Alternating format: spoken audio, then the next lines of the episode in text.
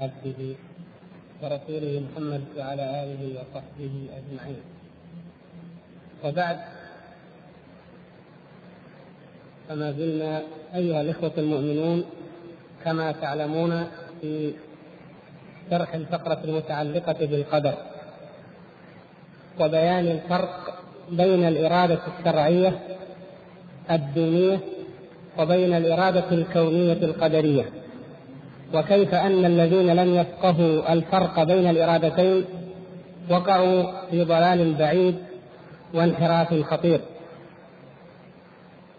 فكان آخر ما شرحنا هو قول المؤلف رحمه الله أي الشارح قيل هذا فإن قيل ليس إلى العبد شيء منها قيل هذا هو الجبر الباطل الذي لا يمكن صاحبه التخلص من هذا المقام أو من هذا المقام الضيق والقدري المنكر أقرب إلى التخلص منه من الجبري وأهل السنة المتوسطون بين القدرية والجبرية أسعد بالتخلص من الفريقين.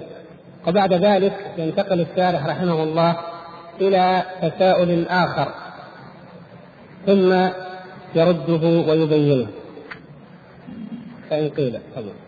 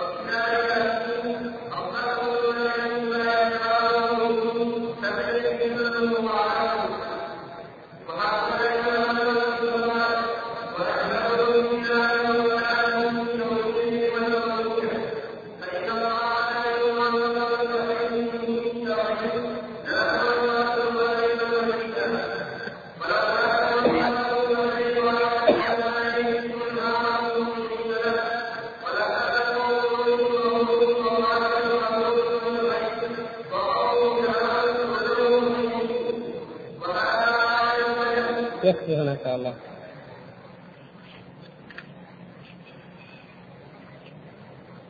موضوع القدر كله أيها الإخوان فيه دقة ولا بد من فهمه فقرة فقرة. وهذا التساؤل هو إضافة جديدة إلى التساؤلات التي سبق أن أثارها الشارح رحمه الله تعالى وأجاب عليها واحدا واحدا. وهذه الفقرة على قصرها مهمة جدا لأنه بناء عليها وعلى أمثالها ضل كثير جدا من المنتسبين إلى الإسلام من العباد ومن الزهاد وممن اتبع هؤلاء الناس وهم يعدون بالملايين وما يزالون إلى اليوم في ضلال مبين بسبب الانحراف والخطأ في فهم هذا الأمر الذي ذكره الشيخ هنا وهو قولهم يقول فإن قيل كيف يتأتى الندم والتوبة مع شهود الحكمة في التقدير ومع شهود القيومية والمشيئة النافذة؟ يقولون كيف يتأتى ويقع الندم أو التوبة أو عدم الرضا أو الكراهية لأي أمر من الأمور التي تقع في الكون مع شهود حكمة الله. مثل ما أشرنا فيما مضى لا يقع شيء إلا بحكمة الله وشهود مشيئة الله يعني استحضار أن ذلك بمشيئة الله وأنه واقع بحكمة الله وأنه لو شاء الله ما وقع ولا كان. فمع استحضار هذه المعاني كيف نندم؟ كيف يكون الندم على ما يقع؟ كيف تكون التوبة مما وقع؟ بل كيف يكون الإنكار؟ كما فعل ذلك بعضهم. يقول كيف ننكر هذا المنكر؟ وهو إنما وقع بمشيئة الله ولله فيه حكمة. هذا هو المنزلق الخطير. من هذا المنزلق ظلت طوائف كثيرة جدا. فيقولون لا بد أن يشهد الإنسان قدر الله يشهد الحكمة في هذه الأفعال التي تقع من العباد ومعنى ذلك أنه يسلم لكل ما يقع. وصرح أكثر الصوفية بعدم الاعتراض. لا تعترض على كل شيء يقع لأنك لا تبصر ولا تدرك سر الله تعالى في القدر. وبعضهم إذا رأى منكرا وقيل له هذا منكر قال ولو شاء ربك ما فعلوه فذرهم وما يفترون. اتركهم على منكرهم لو شاء ربك ما فعلوه نعم لو شاء ربك ما فعلوه لا شك في ذلك. لكن الذي شاء أن يقع هذا المنكر أمر وطلب منك أن تنكره. فلماذا تأخذ الأمر من جانب واحد؟ وقد وقع الانحراف الكبير هذا في حياة الأمة الإسلامية وأدى إلى مصائب عظيمة وإلى حوادث فظيعة. منها ما ذكره شيخ الإسلام ابن تيمية رحمه الله أنه لما دخل هولاك بغداد كما تعلمون هذا الطاغية المشرك دخل إلى عاصمة الإسلام وهي أكبر مدينة في العالم في ذلك الوقت وقتل منها على أقل تقدير ثمانمائة ألف مسلم قتلوا. وكلهم من أهل السنة لم يقتل من الرواتب ومن النصارى ومن الباطنية أحد لأن الوزير الذي دله وأدخله إلى بغداد كان رافضيا وهو ابن العلقمي. وكان أيضا الوزير نصير الكفر الطوسي الذي هو أيضا رافضي فيلسوف فكل الثمانية ألف وقيل إنهم أكثر. قيل إن في بعض بعض المؤرخين ذكر أنهم مليونين قتلوا في تلك المعركة في تلك ذلك الدخول دخول بغداد واقتحامها على يد التتار. فخرج هولاكو كان يمشي في شوارع بغداد وإذا بشيخ الطريقة الصوفية من أكبر الطرق آخذ بعنان فرسه هولاكو ويقوده. بعد أن قتل من قتل وذهب من ذهب وسلمت المدينة. فهذا الشيخ يقود فرس زعيم الكفر الذي قتل هؤلاء الناس والذي فعل هذه الأفاعيل بأمة التوحيد والإسلام. فرآه فقيه كان متخفيا الموقف كان صعبا لكن كان هذا رجل لديه شيء من الفقه أو من العلم ولكن ليس لديه بصيرة كافية. يقول فرأيت الشيخ فخاطبته فقلت يا شيخ لم تفعل هذا؟ أو قالوا إنني بدأت. وقلت أبأمر هذا؟ قال نعم بأمر بأمر. فسكت. يعني ما فعل هذا من عند نفسه وما فعلته عن أمري. هذا هذا من بأمر يعني أمر الله. الله أمره أن يقود هذا الفرس فرس هذا الكافر الضال المجرم. ما هذا الأمر؟ وحي نزل عليه من السماء أوحى إليه الله. هم يقولون ذلك هم لا يتورعون أن يقولوا إن هذا أمر كوشفنا به أو خوطبنا به في قلوبنا.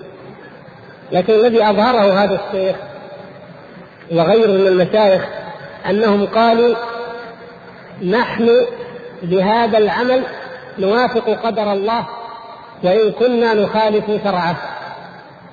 نعم نحن نخالف شرع الله لأن شرع الله ودين الله عدم موالاة الكفار بل محاربتهم ومعاداتهم.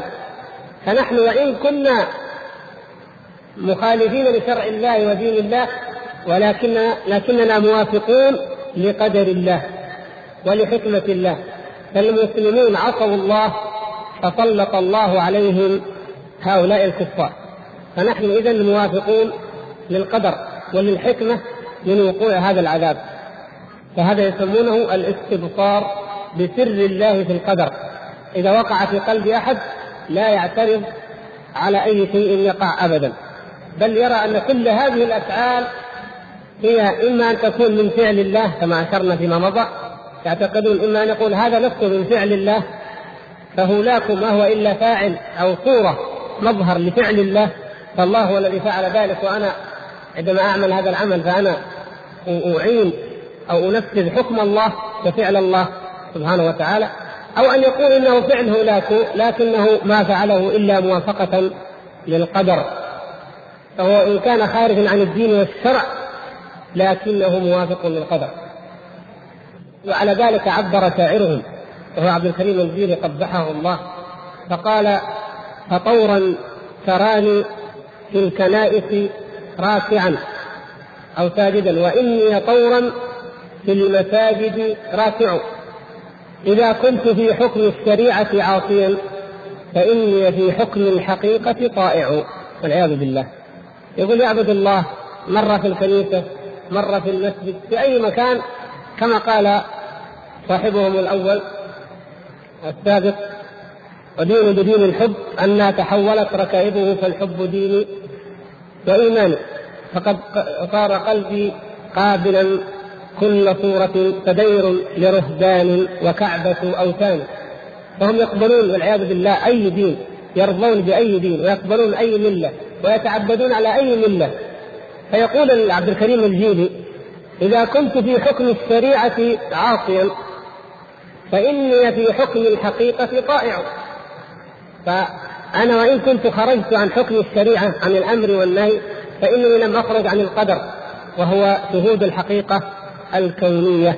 فإذا شهد العبد على زعمه الحقيقة الكونية فإن كل ما في الكون هو من أفعال الله فلا ينكر منكرا ولا يعترض على أي أمر يقع لأنه من فعل الله سبحانه وتعالى عما يقولون. ولهذا يقول الشيخ رحمه الله يقول هذا هو الذي أوقع من عميت بصيرته في شهود الأمر على غير ما هو عليه. فرأى تلك الأفعال طاعات لموافقته فيها المشيئة والقدر وقال إن عصيت أمره فقد أطعت إرادته وإن عصيت دينه فإني وافقت قدره. فإذا لا مؤاخذة علي في ذلك. وفي ذلك قيل أصبحت منفعلا لما يختاره مني ففعلي كله طاعات هذا الذي القول من أقوال الصوفية ويتردد على ألسنتهم سواء من قاله بلفظه أو بمعناه. يقول أصبحت منفعلا لما يختاره مني ففعلي كله طاعات يقول إنهم يقولون إن الواحد منهم من كثرة ما يشهد ويستحضر أن الله سبحانه وتعالى هو مدبر كل شيء وخالق كل شيء وإلى آخر ذلك فيصبح هو نفسه يؤمن بذلك حتى تصبح أفعاله وأعماله كلها بغير اختياره. فهو الذي يدبرها. يقول الله هو الذي يدبرها ويحركها ويسيرها كيف يشاء. يلغي إرادته. يلغي إرادته بالكلية ويقول أنا لا إرادة لي في ذلك. كله هذا من الله وكله موافق لإرادة الله الكونية ولأقدار الله التي كتبها. فلهذا لم يصبح فاعلا وإنما أصبح منفعلا. أصبحت منفعلا لما يختاره يعني الله أو لما تختاره. بعضهم يقول بصيغة الخطاب يعني يخاطب الله يقول أصبحت منفعلا لما تختاره. فأنا لست فاعلا ولكنني منفعل. أنفعل بحسب ما يأتي ما يلقى في قلبه يقول ينفعل بحسب ما يلقى في قلبه وبما, وبما يوجه. فسواء وافق ذلك حلالا أو حراما في حكم الشرع هذا شيء آخر. هو يقول لك أنا أتوجه بما في قلبي وما يملي علي هذا الشعور القلبي لأن هذا هو هذه إرادة الله. وهذا هو قدر الله. ولهذا كما ذكر الغزالي في الإحياء ذكر الباب المدخل الخبيث الذي يدخلون منه. يقول يجب على الصوفي على المريد في الخلوة أن لا يشتغل بشيء لا بحديث ولا بقرآن ولا بتفسير ولا بأي شيء وأن يفرغ قلبه من كل شيء يفرغ قلبه من كل شيء حتى يكون أهلا لتلقي أو نزول هذا الكشف بعد ذلك تنفعل حياته. يقول شيخ الإسلام ابن تيمية رحمه الله تعقيبا على هذا. لما فرغوا قلوبهم من ذكر الله ومن القرآن ومن الحديث سكنتها الشياطين. فوجهتهم فأصبحت الشياطين تأمرهم وتنهاهم ويظنون أن هذا من أمر الله وأن هذا من قدر الله. وإلا كيف يفرغ المؤمن قلبه من ذكر الله ومن القرآن ومن الحديث ويظن بعد ذلك أنه بهذا التفريغ يكون منفعلا لما يختاره منه الله. هذا منفعل لما تختاره منه الشياطين وتوجهه به الشياطين. فيكون حال الشيطان في هذه الحالة كحال من قيل فيه أتاني هواها قبل أن أعرف الهوى فصادف قلبا خاليا فتمكن. فيتمكن الشيطان من هذه القلوب لأنها خاوية خواء من ذكر الله تبارك وتعالى. فيقولون إن أفعالهم جميعا كلها طاعات كما قال وإن كانت وإن كانت في حكم الشرع والدين معاصي إذا كنت في حكم الشريعة عاصيا فإني في حكم الحقيقة طائع. فيرون أن كل أفعالهم هذه كل أفعالهم إنما هي طاعات ولا خيار لهم ولا إرادة لهم فيها. وبالتالي لا ينكرون على من يرون من الناس بناء على أن هذا الإنسان إما أنك أنت يعني هم الواحد منهم يشهد فيه سر القدر أو ربما يكون هذا الذي تراه أنت على منكر يكون قد شهد سر القدر. يعني يكون منفعل زيك ما هو فاعل. يكون منفعل لما يأمره الله. فأنت لما تنكر على إنسان منفعل لما يأمره الله لا إرادة له لا يتحرك هو وإنما يفعل الله من خلاله أنت في هذه الحالة تنكر على الله. ولهذا لا تنكر على أحد. يقول في كتاب تاريخ الحلاج أو في أخبار الحلاج يقول أحد تلاميذه كان تلميذا له يقول مررنا بالسوق فإذا برجل عند خياط يهودي فشتمه المسلم الرجل شتمه قال يا يهودي يا كلب يا كذا وشتمه. قال فغضب الحلاج غضبا شديدا وأخذ الرجل وسب الرجل هذا المسلم وشتمه شتما شديدا وقال لا تعترض على دين أحد. قال لماذا يا شيخ؟ قال لأنك إذا اعترضت عليه أثبتت له الاختيار. إذا اعترضت عليه أثبتت له الاختيار. يعني هو اختار أن يكون يهوديا. وهذا غير صحيح يقول الحلاج لأن الذي يختار هو الله. ثم قال وقد عملت في ذلك أبياتا وذكر منها أن الابيات معناها أن الأديان طرق متشعبة ولكنها في النهاية تؤدي إلى شيء واحد. لكن هذا الذي ضربه أو شتمه المشتوم المسلم لو كان لديه علم لقال طيب يا شيخ وأنا لماذا تعترض علي؟ أيضا وأنا نفس الشيء أنا عملي أيضا منفعل وإذا اعترضت علي فأن فكأنك تثبت أني مختار لماذا أنا غير مخ... لماذا أنا مختار وهذا الذي وهذا اليهودي غير مختار. لكن لا لا يدركون بعضهم لأنه عندما يرى هذا الشيخ العابد الجليل صاحب الكرامات الكذا المبجل عند أصحابه تأخذه الهيبة ولا يستطيع أن ينكر عليه. ويظن أنه يرشده ويدله كيف يعظم الله وكيف يعرف قدر الله سبحانه وتعالى. كيف تعترض؟ يقول له كيف تعترض على أحد؟ إذا اعترضت على أحد فأنت أثبتت أنه مختار ولا خيرة إلا لله. الله الذي أراد له ذلك واختاره له. فيخاف الإنسان يقول والله اذا صحيح اذا أنا أخطأت في حق الله لما أنني اعترضت. بينما هو نفسه مختار وذلك مختار والحلاج مختار الكل مختار.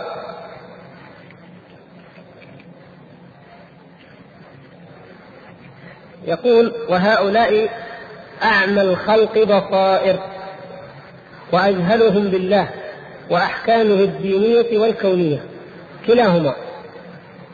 أما أحكامه الدينية فكل مسلم يعلم من الدين بالضرورة أن الله أمر بطاعته ونهى عن معصيته وأن العبد بإمكانه أن يفعل الطاعة وفي مقدوره أيضا أن يفعل المعصية وأنه إن فعل الطاعة فله عليها الأجر وإن فعل المعصية فله عليها الوزر والتعرض للعقوبة. هذه بديهية يعرفها حتى عامة المسلمين. فهم أجهل الناس بأوامر الله الدينية. وكذلك بأوامر الله الكونية. لأنه يا إخوان حتى أوامر الله الكونية لم نؤمر أن نقابلها بالاستسلام المطلق. ولهذا لما قال أبو عبيدة لعمر رضي الله تعالى عنه أتفر من قدر الله؟ قال نفر من قدر الله إلى قدر الله العافية بقدر الله والمرض بقدر الله فإذا ابتلي الإنسان بمرض هذا بقدر الله كيف تدفعه؟ هذا قدر كوني كيف تدفعه أيضا بعمل موافق للقدر الكوني؟ تتداوى تتعالج فأنت دفعت القدر الأخذ بالأسباب المشروعة والأخذ بالأسباب لا ينافي القدر بل هو من القدر. كما قال صلى الله عليه وسلم لما سئل أرأيت إلى حقا نسترقي بها أو أدوية يعالج بها أهي أهي أتنافي أو تخالف قدر الله؟ قال هي من قدر الله. المرض من قدر الله والعلاج من قدر الله. يقول يعني هم اذا أجهل الناس بالأحكام الدينية واضح؟ والكونية لأنه حتى في القدر الكوني لابد أن يدفع القدر بالقدر. يقول فإن الطاعة هي موافقة الأمر الديني الشرعي. كيف يكون فعلك كله طاعات؟ والطاعة هي موافقة الأمر الديني الشرعي. لا موافقة القدر والمشيئة أي الأمر الكوني. ولو كان موافقة القدر طاعة لو كان مجرد موافقة القدر الكوني طاعة. يعني من غير التزام بالشريعة لكان إبليس من أعظم المطيعين له. لأن إبليس كل ما يعمله إبليس فهو بقدر الله. أليس كذلك؟ هذا عند أهل السنة والجماعة. كل ما يفعله إبليس فهو بقدر الله. وهو نفسه قال ذلك. قال ربي بما أغويتني لأزينن لهم في الأرض ولأغوينهم أجمعين. فبما أغويتني لأقعدن لهم صراطك المستقيم. هو بما أغويتني هو يعترف بأن الغواية من من؟ من الله. يعني كأنه يقول أنا منفعل لأمرك. أنت الذي أغويت فأنا منفعل لأمرك. فهذا هو نفس مضمون كلام الصوفية. فلو أن موافقة القدر الكوني لو أن موافقة القدر الكوني طاعة لكان إبليس أعظم المطيعين لله. لأن جميع أعمال إبليس موافقة لقدر الله الكوني ما خرجت عنه. ولا يخرج عن قدر الله الكوني أي عمل على الإطلاق في هذا الوجود أو أي حركة من الحركات. ولكان قوم نوح وهود وصالح ولوط وشعيب وقوم فرعون كلهم مطيعون. نعم لأنهم ما خالفوا قدر الله وإنما خالفوا شرع الله وردوا دين الله أما شرع الله أما قدر الله الذي كتبه عليه عليهم فكل ما فعلوه فهو مكتوب وهو موافق لما كتبه الله سبحانه وتعالى. حتى عندما قال فرعون أنا ربكم الأعلى عندما قال ما علمت لكم من إله غيري هذا كله بقدر الله وموافق لقدر الله الذي كتبه قبل أن يخلق السماوات والأرض بخمسين ألف سنة. فإذا فرعون عندما قال هذا القول إذا هو معذور إذا هو مطيع حقيقة هم لم يكتفوا بالقول بأن فرعون معذور بل جعلوه مطيعا وألفوا في ذلك الكتب في تصحيح إيمان فرعون وأن فرعون لما قال أنا ربكم الأعلى كان صادقا والعياذ بالله. لأنه ما تكلم ما تكلم. ما ليس له إرادة. إنما كان ينطق عن عن الله. تعالى الله عما يقول الظالمون علوا كبيرا. فإذا كان فرعون ينطق عن الله فموسى ينطق عن من؟ عن من ينطق موسى؟ بأمر من يدعوه؟ فإذا هؤلاء الناس في الحقيقة هم يكذبون جميع الأنبياء وجميع الرسالات. ولهذا كما أشرنا فيما مضى هذه الطائفة يكفرها جميع أصحاب الملل والأديان. اليهود يكفرونهم والنصارى يكفرونهم وكذلك المسلمون يكفرونهم. فلا يوجد ملة أو دين سماوي أو له كتاب المحرف والباطل منها أو الحق الذي هو الإسلام وهو يقر هؤلاء القوم. بل جميع الملل تكفرهم لأنهم خارجون على جميع الشرائع نسأل الله العفو والعافية. ولهذا كان أصل كثير من هؤلاء إما من الروافض وإما من الباطنيين ولكن في النهاية وصلوا إلى القمة في الانحدار أو الحضيض بالانحدار عندما أدعوا هذا التصوف وهذه الولاية ليلبسوا بها على الناس. فيزعمون أن كل ما يفعلون أو ما يفعله غيرهم هو فعل الله سبحانه وتعالى.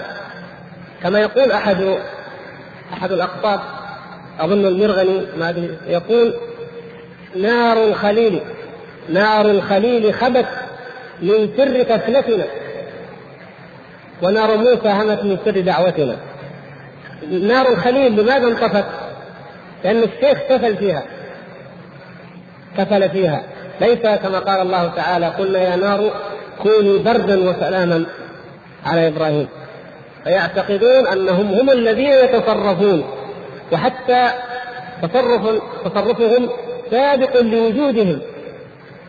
يقولون موجودون في الأزل وإلى الأبد وكل ما وقع في الكون فهو من تصرفهم. حتى سفينة نوح هم الذين منعوها من الغرق ونار إبراهيم هم الذين أطفأوها. وهم الذين فعلوا مع شعيب ومع صالح ومع محمد صلى الله عليه وسلم. كل ما يجده في الكتاب والسنة من الأفعال يقول نحن نحن فعلناه. وجاء هذا أيضا في أبيات لإبراهيم الدسوقي وغيرهم نسأل الله العفو والعافية. ممن يتبعهم اليوم ملايين من الناس ويظنون أنهم يتقربون إلى الله باتباع هؤلاء المضلين. عافانا الله وإياكم من الضلال. تفضل. يقول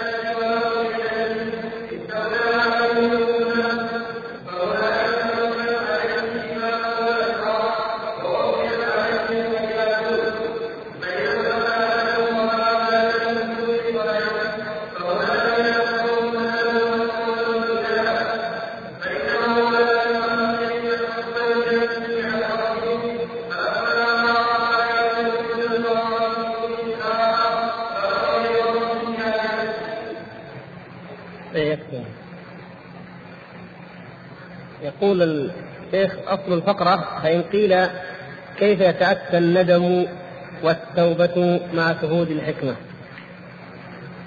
يستدرك الشيخ ويقول يمكن أن يتأتى الندم والتوبة مع شهود القدر من جهة أخرى غير الجهة التي يزعمها أولئك الصوفية.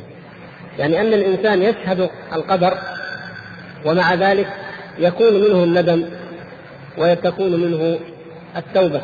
أو أن الإنسان إذا شهد القدر شهودا حقيقيا في الحقيقة لن يقع منه الذنب ولن تقع منه المعصية. فيقول إذا شهد العبد عجز نفسه ونفوذ الأقدار فيه وكمال فقره إلى ربه وعدم استغنائه عن عصمته وحفظه طرفة عين كان بالله في هذه الحال لا بنفسه. فوقوع الذنب منه لا يتأتى في هذه الحال البتة. فإن عليه حصنا حصينا فبي يسمع وبي يبصر وبي يبطش وبي ينسي. الإنسان العبد المؤمن الذي يحقق ما قاله النبي صلى الله عليه وسلم في حديث جبريل لما سأله عن الإحسان قال أن تعبد الله كأنك تراه فإن لم تكن تراه فإنه يراك. فإذا وجد هذا الإنسان الذي يعبد الله كأنه يراه وعلم عجزه وضعفه وجهله وأنه لو وكل إلى نفسه طرفة عين لهلك وأن كل طاعة منه فهي من الله فضل من الله سبحانه وتعالى. وأن كل معصية منه فهي من خذلانه من خذلان ربه له ومن كونه وكله إلى نفسه فوقع في ذلك الذنب. في هذه الحالة هذا هو الشهود الحقيقي للقدر وفي هذه الحالة لا يتأتى الذنب من العبد. هذا هو الذي هذا الشهود الحقيقي الذي لا يتأتى معه ذنب من العبد. لا كما يزعمون هم يفعل جميع المعاصي ويرتكب الموبقات ويقول أنا شاهد القدر. الذي يشهد حقيقة شهود القدر ويستحضر ذلك هو ذلك العبد الذي يطيع ويعلم أن هذه الطاعات بقدر من الله هو الذي وفقه لأدائها. فلو غفل ووقع في معصية فإن هذا نتيجة نفسه هو. وكله الله إلى نفسه. لكن استحضر دائما أن ربه سبحانه وتعالى رقيب عليه ومطلع وهذا من قدر الله وأنه عاجز ضعيف وأنه لا حول له ولا قول فكل ما يقع منه من طاعات فهو بفضل الله وبتوفيقه لا حول له فيه ولا قول إلا أنه استجاب لأمر الله سبحانه وتعالى. ولكن الفضل في ذلك كله إلى الله الفضل كله لله سبحانه وتعالى. اذا هذا عكس ما يقولونه تماما. أولئك يتكلمون في ماذا؟ في المعاصي. يفعل المعاصي ويقول أنا منفعل لأمر الله. هذا يفعل الطاعات ويقول هذه من فضل الله وبإرادة الله. ولو أنه في لحظة من اللحظات قال هذا من نفسي وهذا من فعلي وأنا الذي اجتهدت في هذا لكان ذلك ذنبا ولكان تأخرا أو سقوطا لاحظتم كيف؟ لكن ذاك الذي يعمل المعاصي يقول أنا ما أقول من نفسي. أنا ما أقول هذه من عند نفسي. يجعلها من عند الله. هنا هنا الفرق. العكس تماما. إذا فعلت الطاعة فاجعل انسبها إلى الله سبحانه وتعالى لأنه هو الذي وفقك وأعانك على أدائها. فأنت إذا أطعت الله بأي جارحة تطيع بالعين. من الذي خلقها؟ ومن الذي أطعمها وغذاها؟ بالقلب. من الذي خلقه من الذي ألقى فيه الهداية؟ من الذي ألقى فيه نور البصيرة؟ من الذي عرفك بالله إلا الله سبحانه وتعالى؟ فإذا الفضل كله له. فإذا فعلت طاعة فهو سبحانه وتعالى له الفضل في ذلك. وإن فعلت معصية فمن نفسك. لما خذلت ووكلت إليها. إذا هذا هو الشهود الحقيقي عكس ما يقولون. فلو أنهم يشهدون الأمر والنهي شهودا حقيقيا لكانوا ممن لا يتأتى منهم الذنوب لكانوا من المقربين من المحسنين. وهذا هو ما يزعمه بعضهم. أو أو هو أصل دعوى بعضهم لكن انحرفوا أو انحرف أتباعهم. نسأل الله السلامة والعافية. نتوقف هنا لأن الموضوع يحتاج إلى تفصيل أكثر.